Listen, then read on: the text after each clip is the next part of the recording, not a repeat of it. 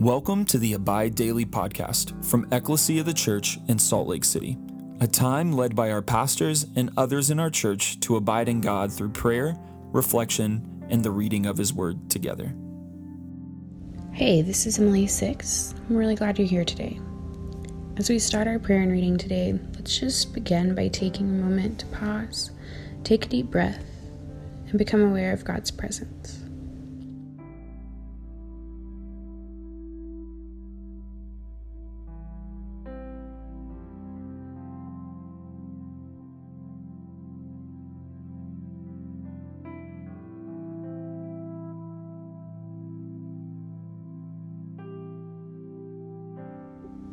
Let's take a moment to share with the Lord where we're at, what we're thinking and feeling, as well as praise Him for everything that He has done, is doing, and will do.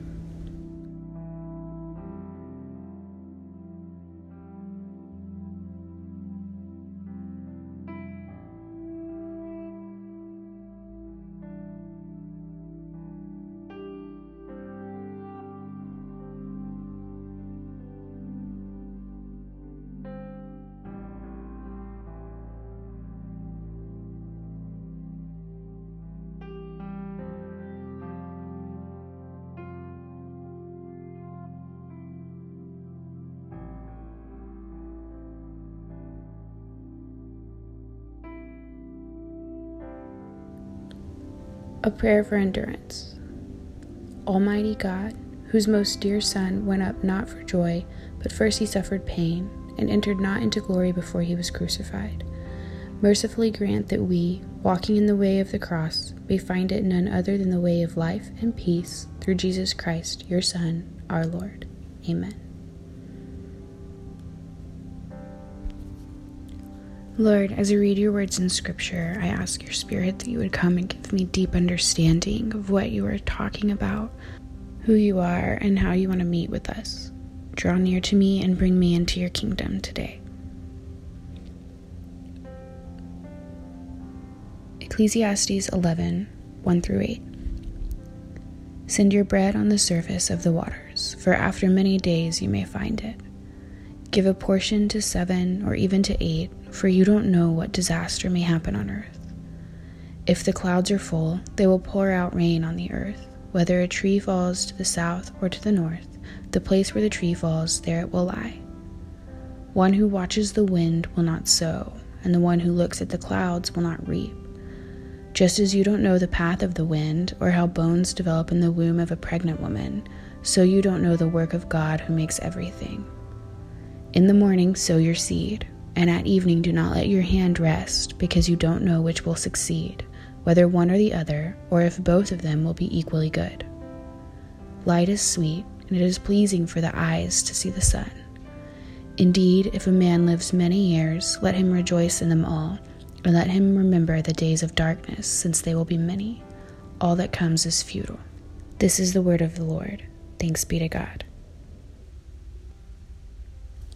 As I reflect on this scripture, I'm reminded that sometimes the word of the Lord can seem really complicated and unapproachable and hard to understand, but the answer is pretty simple. It's the gospel, it's Christ, it's how the gospel story is interwoven through start to finish. Um, with these particular verses, I read them multiple times and felt like I just didn't understand what was going on. Um, I read the book for context, I read commentaries for perspective, and got kind of two different narratives that people think might be happening. And I just, I, I felt like it just wasn't resonating with me.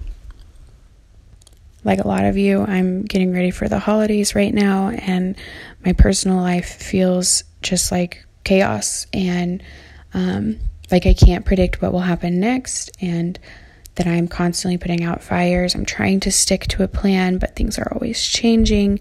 And so then the plan has to change, and then that throws off, you know, five other things. And I can just start to feel really anxious. And I found myself wanting to go back to Psalm, where David is going to tell me that the Lord is my hope. And instead, we get Ecclesiastes, where the writer tells us that everything is futile. So I found myself in prayer asking the Holy Spirit again to please reveal to me what he wants me to learn from this passage. Where where's Jesus in this passage? Where is the hope? And when I read it again, I realized, oh, this is me right now. I don't know what's going to happen, so I'm trying to control for every outcome.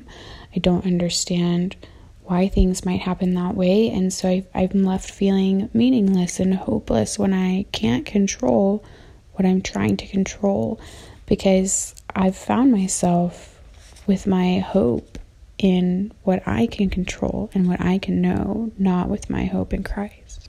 Like the author says, we don't know the way the wind will blow. We don't know the intricacies of the human body, and so much of that remains a mystery. We don't know the work of the God who makes everything. We don't know which seed will flourish, which one won't. And if we put our hope in those things, then life is meaningless. Life is only meaningful when we put our hope in Christ, because what we do know is that there was a gap between us and God that could not be reconciled no matter what we did. Instead, God sacrificed his Son, God in flesh and human, Christ, who lived a sinless life on earth, to go to the cross, to be the propitiation for our sin, to die in our place, to take all of our punishment, to be buried for three days, to conquer sin and death, and raise again, to be ascended on the throne. That is our hope. That is the only thing that makes life meaningful, that can make it feel less overwhelming, that gives us hope and purpose on this earth.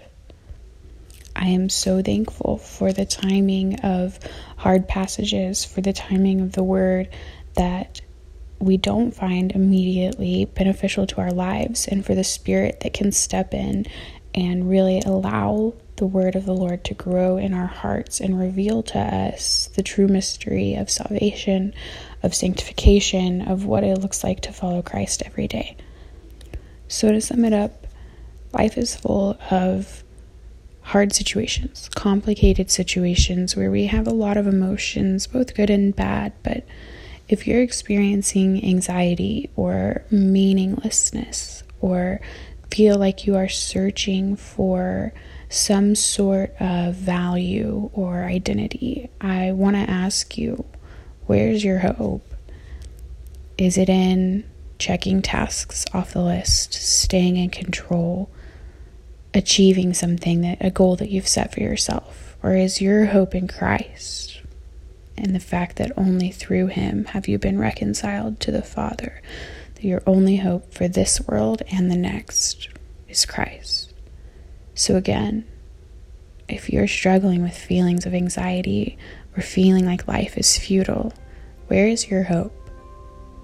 Ask the Spirit to reveal to you where your hope is and how you can reorient that back to the cross.